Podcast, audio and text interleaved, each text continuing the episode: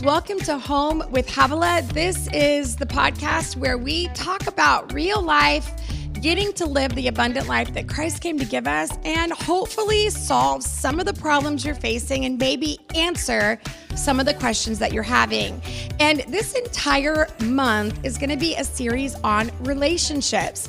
I don't know about you, but relationships seem to be the place of the most success in my life, but also the hardest place in my life.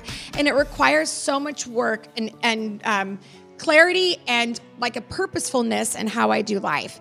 And so we as a team sat down and really wanted to figure out who would be the best person to have on the podcast to talk to you about specific topics that are really important. And so this month is going to be, we're going to have a couple on to talk about marriage. We're going to have somebody on to talk about a blended family. We're going to have a sexologist on to talk about Christian sexuality, right? Or, or whatever. It doesn't have to be Christian, but sexuality. And again, we're going to just try to hit every aspect of relationships that you are facing. I guess I think we're going into the holiday season, and I think it's really good to begin to focus on your relationships because they're going to hit us in different areas and different ways. And if COVID didn't get you, the holidays will. So really lean in and go, okay, I want to learn something so I can do this season better than I've ever done it. And so today, when we talk about, or we're talking about the single life and the waiting life, I could not think of a better guest than to have Krista Smith with us. Hi, Krista. Hey, I'm so excited to be here. This is like so fun. I'm really glad you're here too. Thank you. Krista and I met online, like legitimately. Yeah. We did a Friends Friday on my Instagram, but I have known her husband. My family has been really close with his, with her husband. And then of course, just pulled her right in as we knew that they were married. And I, I didn't know if it was like a, oh, she's married to Shawn Smith, so she's a great communicator because of that. But when I heard her speak and communicate, I was like, Krista, you have it. Like Shawn and you both hold your own. And I Thank just you. felt like, there's an anointing on your life for this generation and for women specifically in the waiting season. So thanks for coming. Yes. And why don't you tell everybody a little bit about yourself yeah. so they kind of get to know you. Thank you so much for having me. I really am honored. Um, you know, for me, I had this kind of unique journey with Holy Spirit. My family, I was born into this amazing family, incredible parents like your parents. Your parents are amazing. And I encountered Holy Spirit. And I think I, I want to share this because I feel like it's what marked me for God. I was seven years old and my parents got impacted by the Charismatic Renewal in the Catholic Church. And for those that don't know Charismatic Renewal, it's simply like Holy Spirit went through the Catholic Church. And yeah. we had healing meetings and God blew out the masses, literally, not just the masses of people, the masses of the, the service, mass service, the mass service, right? So we we really encountered Holy Spirit and it sent my family on a pilgrimage of who is this person. We found ourselves at a four square, um, small town, Smoky Point, Washington, camp, a family camp, and we discovered the person of Holy Spirit individually. And I'm the youngest of three girls. My sisters would come back from the junior high, high school meeting, and I was in the kids meeting. And I found myself hearing their stories at the campfire at the end of the night when they're kind of describing what had taken place that night in their services. And people were receiving words and which at the time we wouldn't have known that was prophetic ministry. There was deliverance. There was people encountering the love of God. There's people, people being set free. And, you know, being from a Catholic background, I had seen people encounter Holy Spirit. I had seen people encounter God, but this was a different level, right? So this was different. So I remember thinking at seven years old that I loved my puppets because we were in the puppet ministry. And I loved singing with the puppets and standing on my chair and singing as loud as I possibly could, you know. But I wasn't having the experience they were having. And so what that did is it provoked this, what I call a really brave decision for a seven-year-old, where across the length of a football field, pitch black, pitch black, I made the decision that I was going to ask to go to the bathroom with no intention to go to the bathroom. And I was going to sprint across the football field to get to where my sisters were. I just wanted to get to their meeting. I was like, Who, what, what are they experiencing? So I did exactly that. I asked to go to the bathroom, no intention to go to the bathroom, sprinted across the football field, pitch black, seven years old. And when I entered the room, Havilah, that is where I encountered the tangible presence of God. And at seven years old, I smashed my little body against the back wall. And I I literally prayed no one would see me because I knew I was too little to be in the meeting, but I wasn't too little to encounter God or know the reality that God was in the room. And I wouldn't have been able to articulate it, but at seven years old, I remember watching this man by the name of Herb Marks minister and call people out and prophesy. People were weeping. The presence of God was so thick. And I remember thinking at seven, if this is available, I'll spend my life pursuing it. And I really call that my marked moment, because I would go back and we'd still attend the Catholic Church, and I went to public junior high and public high school, and it was super wild, and I was like the lone soldier serving Jesus. But it's amazing that when you get marked by God, that it's enough to sustain you for the year. And even though I felt like the lone Christian soldier, and I would have friends that would ebb and flow in their faith, but, you know, I was the one that was really taking a stand for God, and it felt lonely a lot, and yet I had encountered the genuine love of God, so I couldn't be satisfied with counterfeit. Because once you encounter real God, like real love of God, it's literally the only thing that satisfies, and it marks you. Yeah. And I think for me, that story is always really important because it sums up the entirety of who I am. Yeah, it's incredible that you at that age, I, I do as a Christian kid, right? Right. Living in a, I do sometimes think we we can almost write off these atmospheres, right. But right. Really, oh, yeah. You can be awakened. Like I, I was a five years old. I remember climbing on my dad's lap and asking him, you know, and I for uh, to ask Jesus into my heart. I remember at the age of about ten. My sister got her spiritual language at church. I went to school feeling really bad about it, and the principal brought me into his office and prayed over me, and I got my spiritual language in the principal's office. But still at those young ages, so the idea that God marked you and you yes. knew it, that's profound, and you yes. can art, you can go back and remember that moment. Totally. Wow. And I think we underestimate the power of children in the atmosphere for God, and I think that's why I think it's so important that, you know, of all ages or we introduce him to Holy Spirit, because Holy Spirit encounters us how we need to be encountered, yes. right? Because he knows what needs to mark us. But for me, it's kind of what kept me steadfast and really not giving into rebellion in my life. Not that I did it perfect. I yeah. messed up plenty. Yeah. I made horrible decisions sometimes. Sure, absolutely. Um, but, you know, I would say for the most part, really walking a life in, in my best ability, trying to honor God. You know, yeah. really, my, my heart was tender toward God. Yeah. Um, and, and because of that tenderness, I think it just kept me soft toward the things of God and didn't keep me in a hard a hard-hearted state. Yes. And I, that literally stemmed from a kid. Yeah, that's so incredible. Yeah. So as you journeyed into your adult years, yeah. were you at that place where you just kind of always said yes to God, or did you kind of have a time when you didn't, or? You know, I really didn't have a time I didn't. I mean, for me, that's and cool. I, it's funny, I grew up where, you know, the only testimonies you heard were the ones that like yes. went crazy and like, and there, and, and I love those testimonies because it shows the grace and the goodness of the Lord. Yeah. And I would he love hearing them, but I would always be like, man, do I, I don't feel like I had a testimony, because I only connected testimony with like rebellion, yeah. you know, and yeah. that is valid and it's yeah. beautiful and I love it. But for me, um, my testimony wasn't rooted in rebellion. My testimony was rooted in a love in a in a love relationship with Jesus, where I just yeah. got marked young, and it just kept me, you know. And I think for me, where it shifted really became my relationship with God. It shifted from uh, maybe my leaders or my mom and dad, or, you know, it shifted. Mine was my freshman year of college. I went up to a university in Seattle, and I was so excited to finally be at a Christian university. And I was like, yes. I had a girl assigned to me as a roommate. She's a great girl. We got along good, um, but she was definitely in an identity crisis, like so many freshmen are. And University of Washington is only like eight minutes away, which means Greek Row in the fraternity sorority is only eight minutes away. So you weren't allowed to drink or do anything on campus at our university because it was a Christian university, but everyone would go to U W and party and then come back, right? So that was really normal. So I remember coming back. My roommate was so wasted. She was like passed out in front of our door. And I remember thinking, oh my gosh, this is just like high school. Oh my gosh. And I had this realization that I'd come thinking it was a kumbaya Christian moment, yeah. finally, that finally I was going to have my Christian community. And it was in that moment, as I'm literally dragging in my roommate to get her to bed, that I realized I can no longer wait for my environment yeah. to help foster or propel me toward the things of God. And something in me in that moment just was like, well, then I'm going to change the environment. Versus kind of, re- I waited always for my summer camp to fill me up.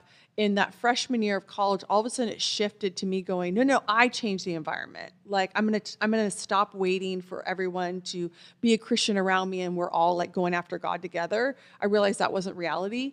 And then I started going after God, like yeah. super hardcore. It yeah. really does. There is such an aha moment when you realize you are one hundred percent responsible for your atmosphere one hundred and that you don't have to wait for anyone to participate. That right. is just it's huge. Yeah, it's mind-blowing. And you start to realize that that's the truth in every season of our life. Yes. When we realize we are one hundred percent responsible for the atmosphere in which we're living, we can't control anybody. We can't change people's choices, but we can stay powerful in the midst of being in a, in an environment that wants yeah. to dominate us. Totally. Did you find that at that moment when you made that decision, did that start leading you through your adult years? Absolutely. I think it really, you know, I've been on staff at multiple churches, different expressions, um, yeah. you know, some super prophetic houses, some houses just about souls, not really into the gifts as much.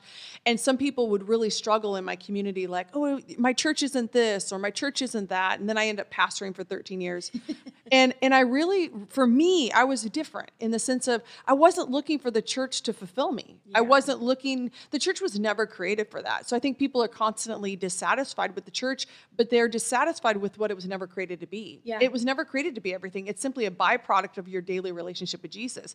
So if it's your only outlet for your relationship with Jesus, you bet you're going to be dissatisfied because it's every church is going to have a focus. So my yeah. perspective, I think, in my adult years was, what can I bring to the church? Ch- to the church? What can I bring to the church that you called me to, God? Right? Wow. So versus like trying to always find it to meet my needs yeah, versus yeah. I'm just like, okay, Lord, what's in me? Because you called me here and God doesn't change his mind. Yeah. Right. And he calls you to be connected to a church community. So what in me can complement what's in here? And yeah. there were seasons where different things were the, were emphasized within me in order to complement that. So I think it really shifted in a good way. It really taught me no matter what church, no matter what expression, no matter what community I'm part of, if my relationship with God is a daily relationship, um, you're going to eliminate a lot of that battle that you're fighting through trying to find connection so or community true. Or fulfillment because you're already fulfilled in the Lord. Yeah. So I think it's just, you're looking at it different because you're not looking at it to be completed. You're already completed in Christ. Yeah. It's almost like that scripture, like all my fountains are in you. It's like yes. everything that I need is within you. one hundred. And we kind of say that, but what you're saying is you can trust God, that he is enough and you can get your needs met in relationship with him. Right. And I know that that costs you. Like I, I wanted to spend oh, a yeah. few minutes talking about, you know, I know you're, you're coming out with a book this year. Yeah. And one of the conversations that we had was really about the waiting season because you had to wait to get married for a long, long time. time. How, when did you get married and how long did you have to wait? Yeah. And was it easy and all the things? Um, was it easy? Absolutely not. Let me just start off with that. Absolutely not. I don't think it's ever easy to wait for whatever you're waiting Anything. for. Right. I mean, you can take that truth and apply it to every part of your life. I mean, I think when so you true. have a desire and it's a dream and it, then it's coupled with prophetic words and you feel like God's promise on it, and then you're waiting for the manifestation, the reality of that promise, whew, that's mm-hmm. tough. It, it hits you on every level. It hits you on every level. And you know, for me, I was nineteen years old when I, you know, I joke around that I kind of prayed a cheesy prayer. You know, I was like, Lord, guard my heart, shield it, give it back to me when you want me to give it away. It was like so cheesy and yet completely sincere. Like I was so sincere and I meant every word of it. Um, and so when guys would pursue me or I would be interested in someone, I'd go to the Lord and say, hey, do I have permission to go yeah. on a date with them? And the Lord would tell me no for nineteen years. I had to Wait, trust. For nineteen years. Yeah. I oh, just yeah. want our listeners to catch yeah. this because I think it's almost like in Moses waited. You know, you're like, wait, how many years? So for nineteen years, you would say, okay, God, I'm yeah. interested in this person. God say, not yet. Right. Right. Or the son would probably be interested in you and, and you'd be like, I don't feel like this right. is it. So you probably had that mix oh, yeah. of trying to figure that out. Oh, one hundred. And I, you know, I started dating Shawn at thirty-eight. So from nineteen to thirty-eight years old. So that's my entire twenties. It is. And most of my thirties. And so Even That's it, so intense. No, it's like, and I, as soon as you got married so at twenty-seven, yeah. to wait another ten years, I yeah. literally, it's torture. Yeah. I can't imagine. No, it it was so intense, Havilah, and you even saw the shift toward me with the church, meaning in your twenties and even early thirties, you know, all the women or people coming up to your church like, he's coming. We believe. This is your year. We believe. We This is it. But thirty-five years old, I always joke around that I'm like, maybe you don't quite know singleness until you're post thirty-five single. And it's a whole other because, and I, I'm joking, but kind of serious true. Because the reality is this. It was amazing how I could tell people didn't have faith once I crossed that invisible wow. thirty-five-year-old.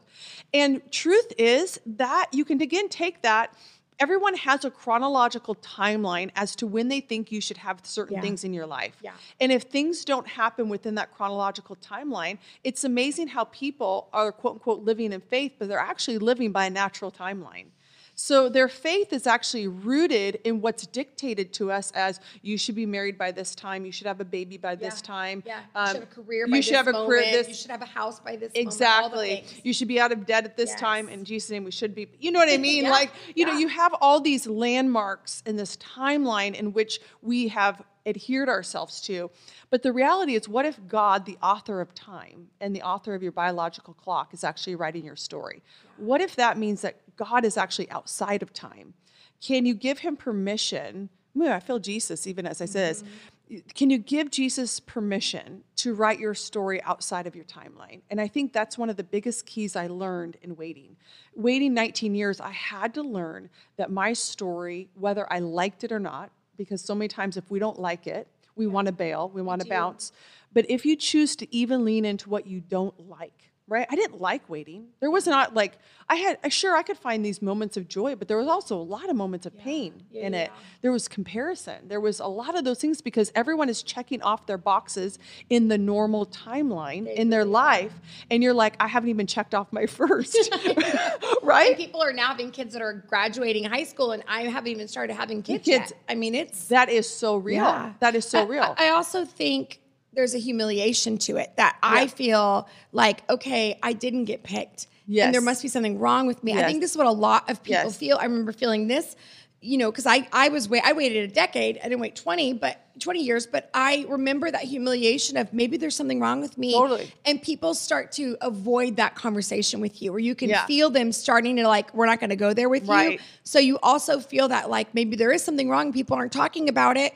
And everyone's trying to give me their uncle and their cousin. And have you, you know, somebody who's like, oh no, they got married already. I remember my mom saying to me, well, what about so-and-so? I'm like, mom, he's on his first child. He's been married for like five years. and, but it was just almost like that. Oh, there's no one good enough for you. To is there anybody? Oh, and that was yes. a really hard thing for your heart, specifically when you've given God your life. Totally. You're trusting him. It's not like you're resisting. You're saying no to everything right. that, enta- that encompasses that relationship. I, and, and you've nailed it, because there were so many people that really challenged me with the best intentions. Chrissy, you need to get online. You need to put yourself out there. And I don't think there's anything ethically or morally totally. wrong with online dating. Here's the bottom either, yeah. line. I just didn't think it was, I just knew it wasn't my story. And sometimes we, we have to think something's wrong for you not to do it. That's not true. Sometimes you just don't have the peace of God to like go somewhere. Yeah. And so is there anything wrong with that, with online? No, there's not. But I knew I didn't have permission wow. to do that. And so even having enough courage to actually be true to who you are in God, and, and be true to uh, have the courage to walk out what God's put in you. And sometimes following God and trusting God looks crazy. Yeah. It looks illogical, yeah, yeah. right? Because as the years are ticking by and I'm waiting and everyone else is getting married, I mean, there were so many times where there was that temptation just to go, well, he's good enough mm-hmm. or he's, you know, make it work. And then I would consider it even just in my mind, and I would feel the Lord go, have you walked this far? Yeah. Have you paid so much of a price, Krista, to settle now? Yeah. Yeah. yeah. And there was just a resolve in me going, you know, if I don't get married, but that's what it takes for God to get the fullest glory out of my life, yeah. then so be it. I had to get to this place where I have dreams and desires, but marriage wasn't a guaranteed.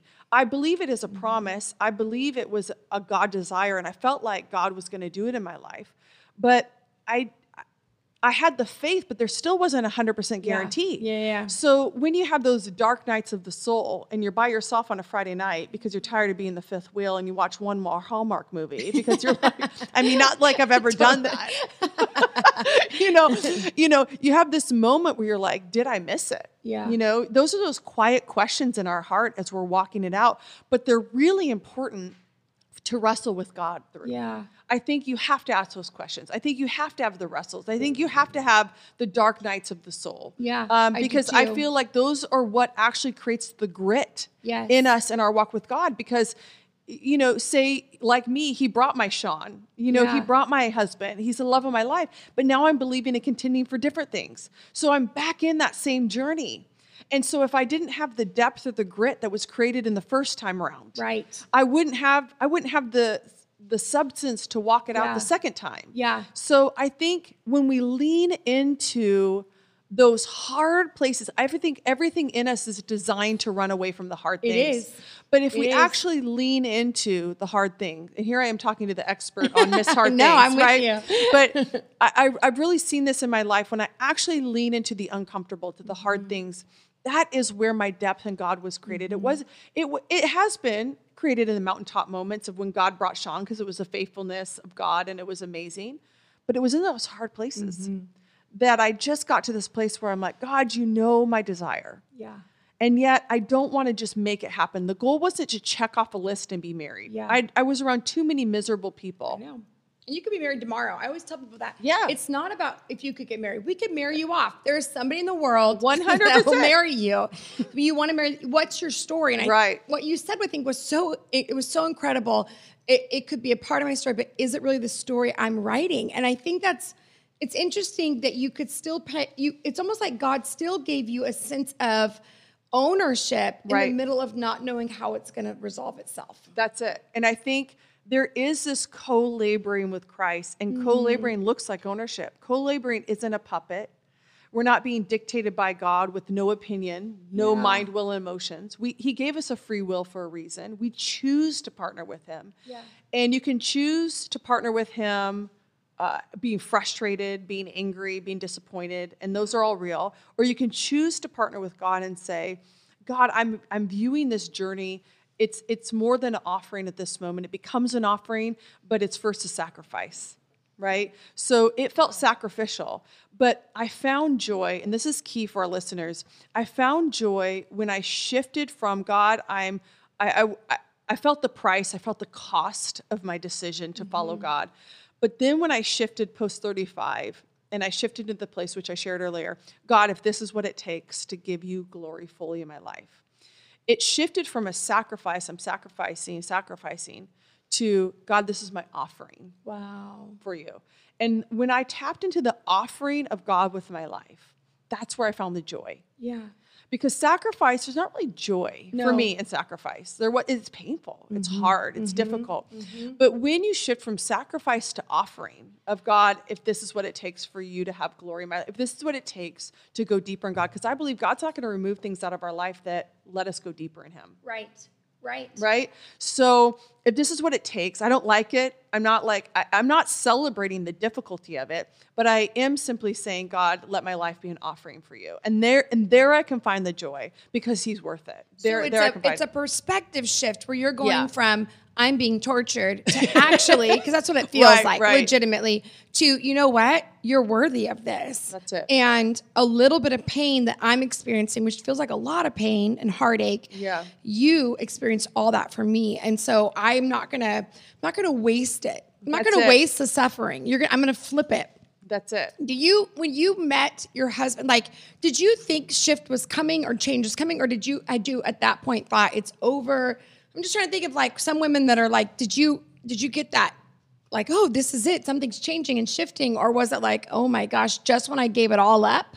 You, it was both. And that's kind of my whole, which that's what I'm kind of sharing in my book. It was this whole, I was content in my singleness, and yet God was taking me through a journey of contending for the promise. So it's that really mm. delicate tension of if it never changes, I'm satisfied. Yeah. But I'm still believing for the promise. Yeah. And that is a very, it took me a year and a half to get to that place yeah. of I'm content, but I'm contending. So it was both.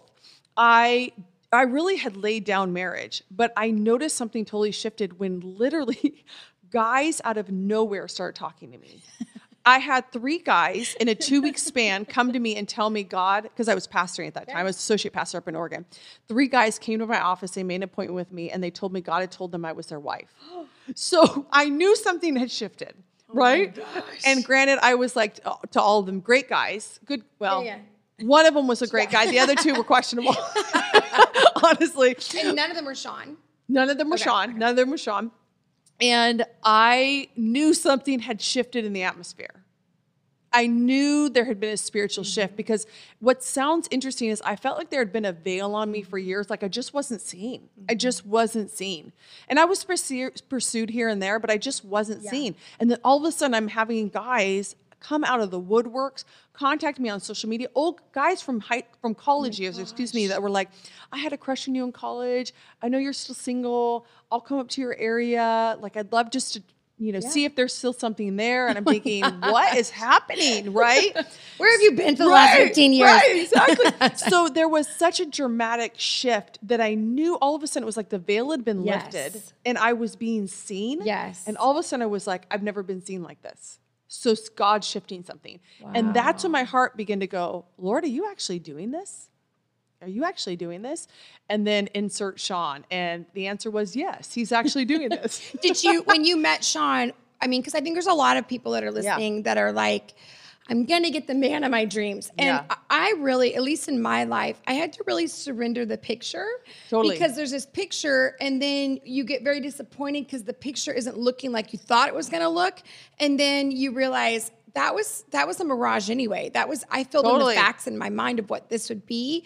Did you have that same experience where you go, okay, God is in this. I'm excited about this person, but it wasn't what I thought. And it, did you ever come to the conclusion, and this is like a long question, no, but great. did you ever come to the conclusion that you almost needed to be weaned from the idea so that when it was time and the right person, you would embrace it? You know, I think my natural personality is really outside the box. Okay. I think I'm naturally wired that way. So I think for people, I think every, I think some of that's personality and temperament. Yeah, it is. You know, and yeah. I think also for me, it was also my environment. My parents are very outside the box. Um, they're not traditional in the sense of they would, I'm the youngest of three girls, but there was no like ever pressure for me to get married or, yeah. so there was this very kind of like, what what's God leading you, do that.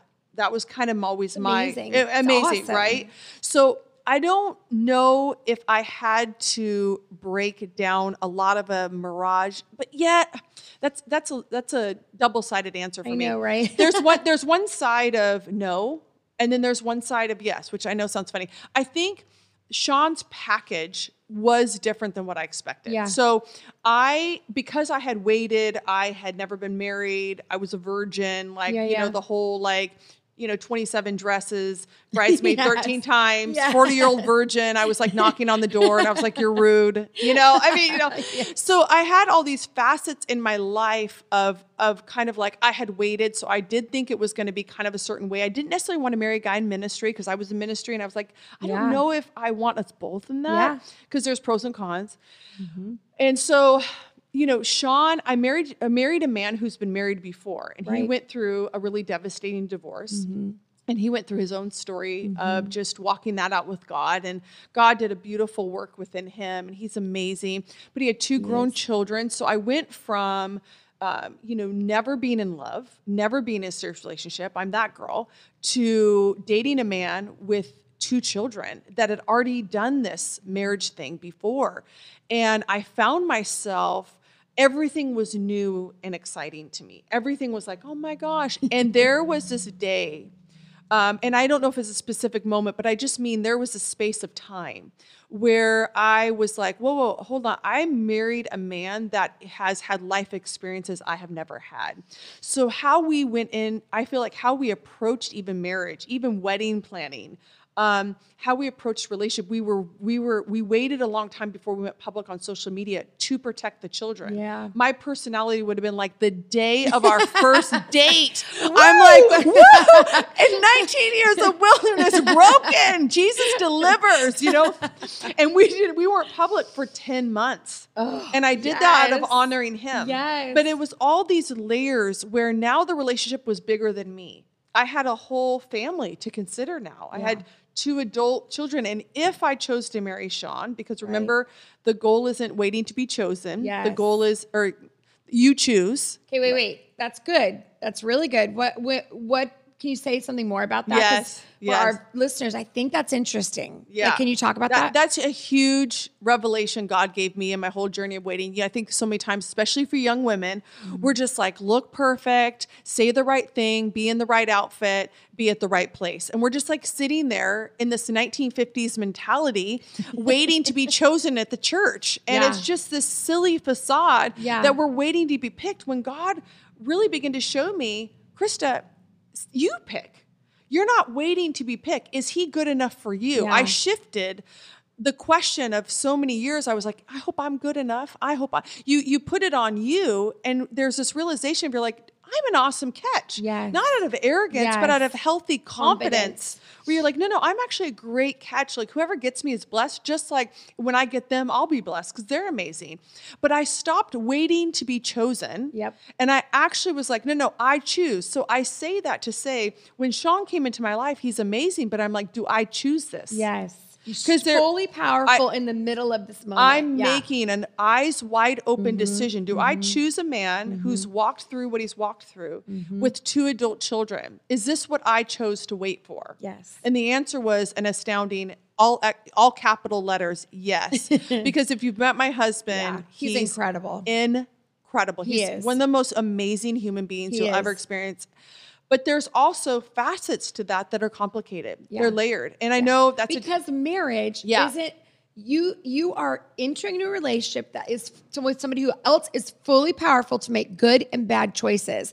And people will always say, write the marriage book. And I'm like, I would love to talk about marriage, but there is a facet of marriage, unlike being a parent, unlike being a minister, where you can kind of control your your career.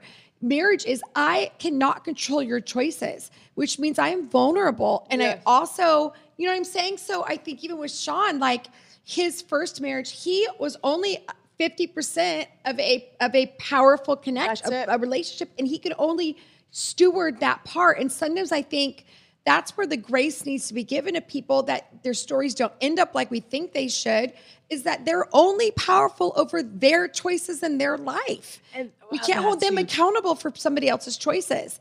And I think that that's, we, we end up getting really messy. And I think it's that idea. And I would say this, when you said, and I just want to come back to that point, when you said, I am choosing, I'm not being chosen.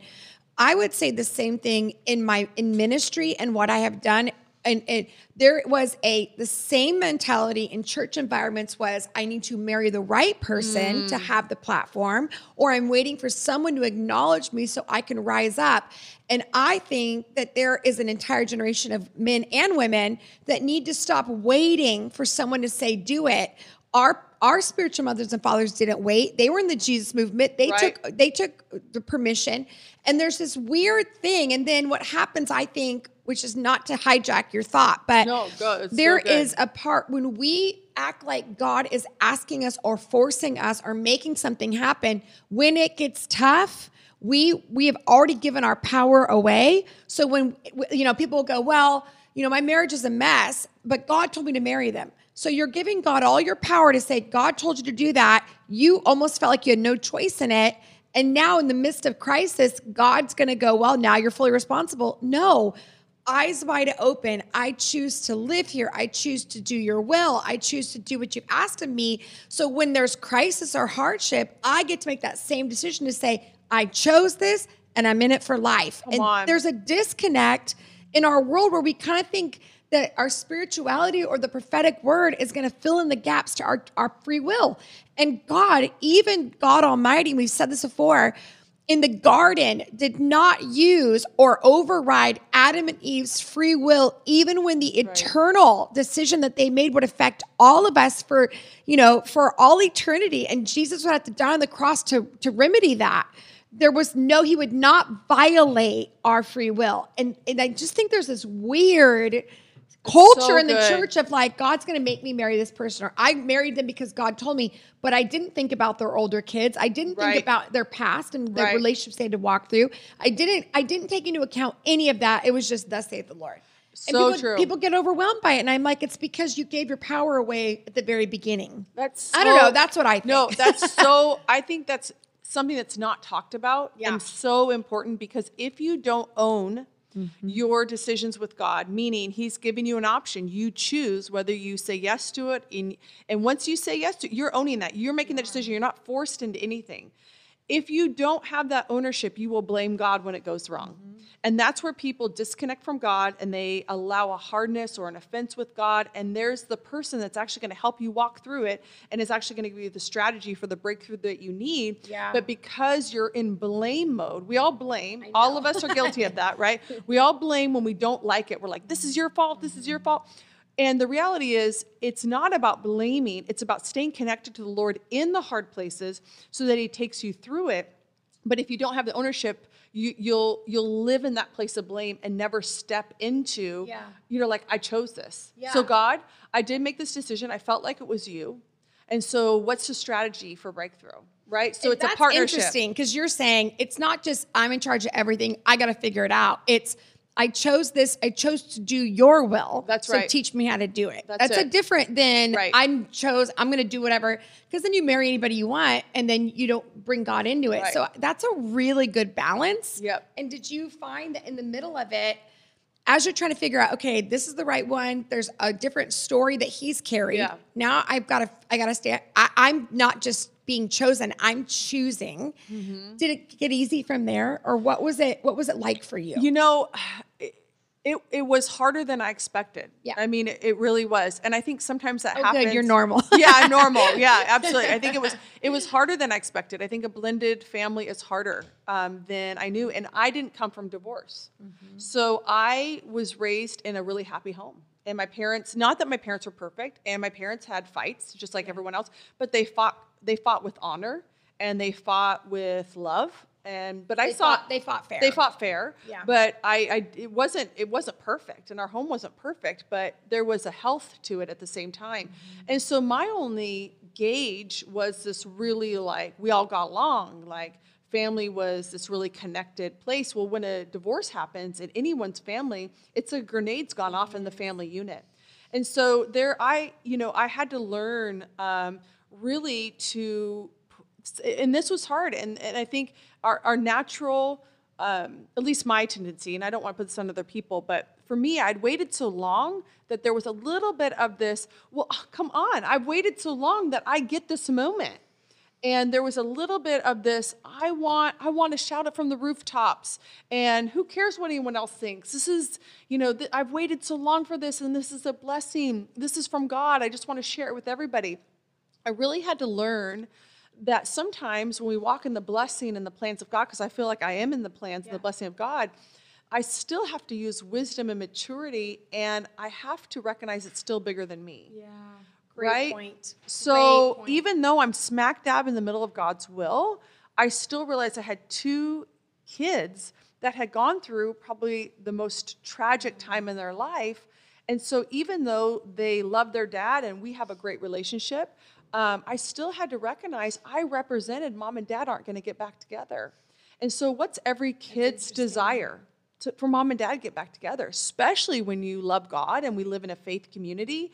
We believe that God can do anything, and yeah. he's a God of impossible, yeah. right? And so who, if I was, if I were them, would I want my mom and dad to be back together? one hundred percent. Mm-hmm. That's a normal, natural desire of any child. Mm-hmm. And so I had to uh, learn how to navigate um, a joy and a blessing in the midst of trauma and tragedy. And I think I didn't expect that in yeah. my story, yeah. right? And yet I think it was good for me to walk that through in the sense of I learned a deeper place of compassion and empathy for those that are walking through divorce or walking through a blended family situation. And, you know, I, you know, it's just like allowing God to teach you how to have relationship in the midst of fragmented places, yeah. Yeah, yeah. you know, in broken places, because life doesn't go mm-hmm. as you always thought it would go, right? Mm-hmm. And I think there's so many people that are like, I didn't think I was going to be in this situation. I didn't think it was going to look like this. And yet there's still hope. There is. There's always hope. When God's in your story, there's always hope. Yeah. And so I shifted it from making the moment about me to, Lord, you've called me into this family. How can I bring hope and healing even in the midst of, can I be a part of their healing process? Yes. Yes. Right? So it shifted it from it's all about me to maybe there's something I can give to this family. Yes. That I can actually bring healing and I can bring a light in the midst of a really dark time. Yeah. And we can actually create our own family unit that's new and different, mm-hmm. but it can still be really positive. Yeah. So I had to shift from it being about me to it being about a family unit. Yeah. And that's really important when you are navigating unexpected terrain in your life. You will realize your life and your path bumps up against other people. Yeah. And sometimes we want to make it all about us, but sometimes God's wanting you to weave your story with other people's stories. Yes. Because your breakthrough is a part of their breakthrough. Yes. Your blessing is actually supposed to be a blessing for them. But if you bulldoze ahead, you don't bring those people with you, right. We're not all getting what's actually available in the yeah. moment. And, and what you're saying, which I think is brilliant, is you're kind of giving people's story dignity. Mm. To say it's not just about my story. It's not just right. about my moment and my celebration and my... But that you are allowed to have a different story. You're allowed to have broken places, and I'm you're Absolutely. allowed to be broken with me. Yep. And I'm going to give your story dignity, yep. and I'm also going to be willing to let the tie it up in a bow not be the end all, but to respect that it's going to be different. I I see people, I see myself, I get caught in the black and white world. And it wasn't until I really started seeing that there is black and white in both sides, and yeah. there's there's Um, you know, good and bad in both situations totally. and everybody. It really allowed me to have grace to go like, okay, this isn't just a right, right and wrong, black and white. This is good. This is bad. It's not that at all. Right. It's way more complex. Yeah. And I love that idea. We are, so, I'm so, I, I feel like this conversation about blended families are so important. We are going to have an entire podcast so on good. this topic, because The statistically, the majority of those that are listening are in it, have been around yeah. it, or will be a part of it. That's right. And so we got to really give people tools. And so I love that that was what you figured out. Now, I want to kind of segue a little bit as we close, but tell me about the book. I know there's a lot of people that are listening and watching that are like, I love Krista. I love Krista Smith. How do I get her content? What's the book about? How do I kind of lean into that? Yeah, you know... Uh, my, I never plan on writing a book. I preached a sermon um, down. I was uh, pastoring down in Los Angeles, some of my best friends. Yes. And a majority of our congregation was single. And I was dating Shawn at the time, but we were not even engaged. We were just dating. And so I was in this journey, and I looked at my congregation that I was helping pastor, because I was executive pastor at the time. And I thought, we need some tools here. Yeah. You know, there was a lot of like fledging singles that were just either in like total destructive mode. Um, and then there was some that were like so anti um, from a wounded place. They want a relationship, but they were so guarded. Yes. They weren't even open for it. Yes. Right. And, and neither of those are good. Right. And so I preached this sermon um, called Singled Out in a Couple's World. And the response was insane. Such a good title. Thank, Such a thank good title. you. That's a, that, the Lord really gave me that. And so, you know, it, it was one of those where it's just really practical. I just broke it down on a really practical level of what it is to be single, but it's really with the message of of laying it down on the altar of the Lord and not sure if you're going to get it back, but finding a place of contentment, whether you get it back or not. Because like I said earlier, it's like marriage is not a guarantee. It's a promise. It's a desire, but is it guaranteed? Mm-hmm. You know, um, and I should say promise as in it's a promise you feel like the Lord yeah. has said to you, yeah, you know, absolutely. a desire. It's a desire. He fulfills. That's right. right. And so, you know, uh, my whole journey of, you know, when you're walking out any story in your life, it never feels super significant, right? It doesn't feel that important. It doesn't feel life-changing. It just feels mundane. I mean, there's a mundaneness to the day in, day out of nineteen years of being single. And so when people begin, I get, got flooded with people wanting appointments, um, conversations, uh, counseling appointments. And I'm like, oh my gosh, I'm not a counselor, but I'm happy to have a conversation with you, you know?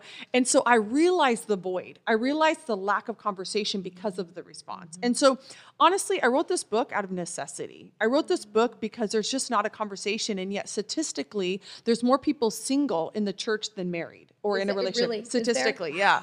So what's interesting is they're the least addressed group, mm-hmm. but they make up the highest percentage. Mm-hmm. So we've missed an opportunity to talk to people because there's many people that are divorced, yep. widowed, or just not in a relationship. And they're single for a variety of reasons. Many of them are, are because of things they haven't chosen. and they didn't think it was going to be that way. So how do you encourage someone that even in the midst of a hard place, God's still writing their story? Yeah. So that was my motive in writing the book, wow. of how can we get people to a place, including myself, and it was really just this personal story that God took me through.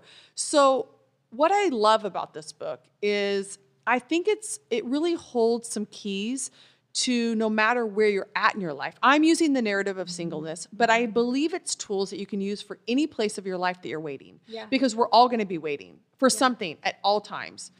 And like Havilah said so well, life is messy, and that's not necessarily a bad thing. Yeah.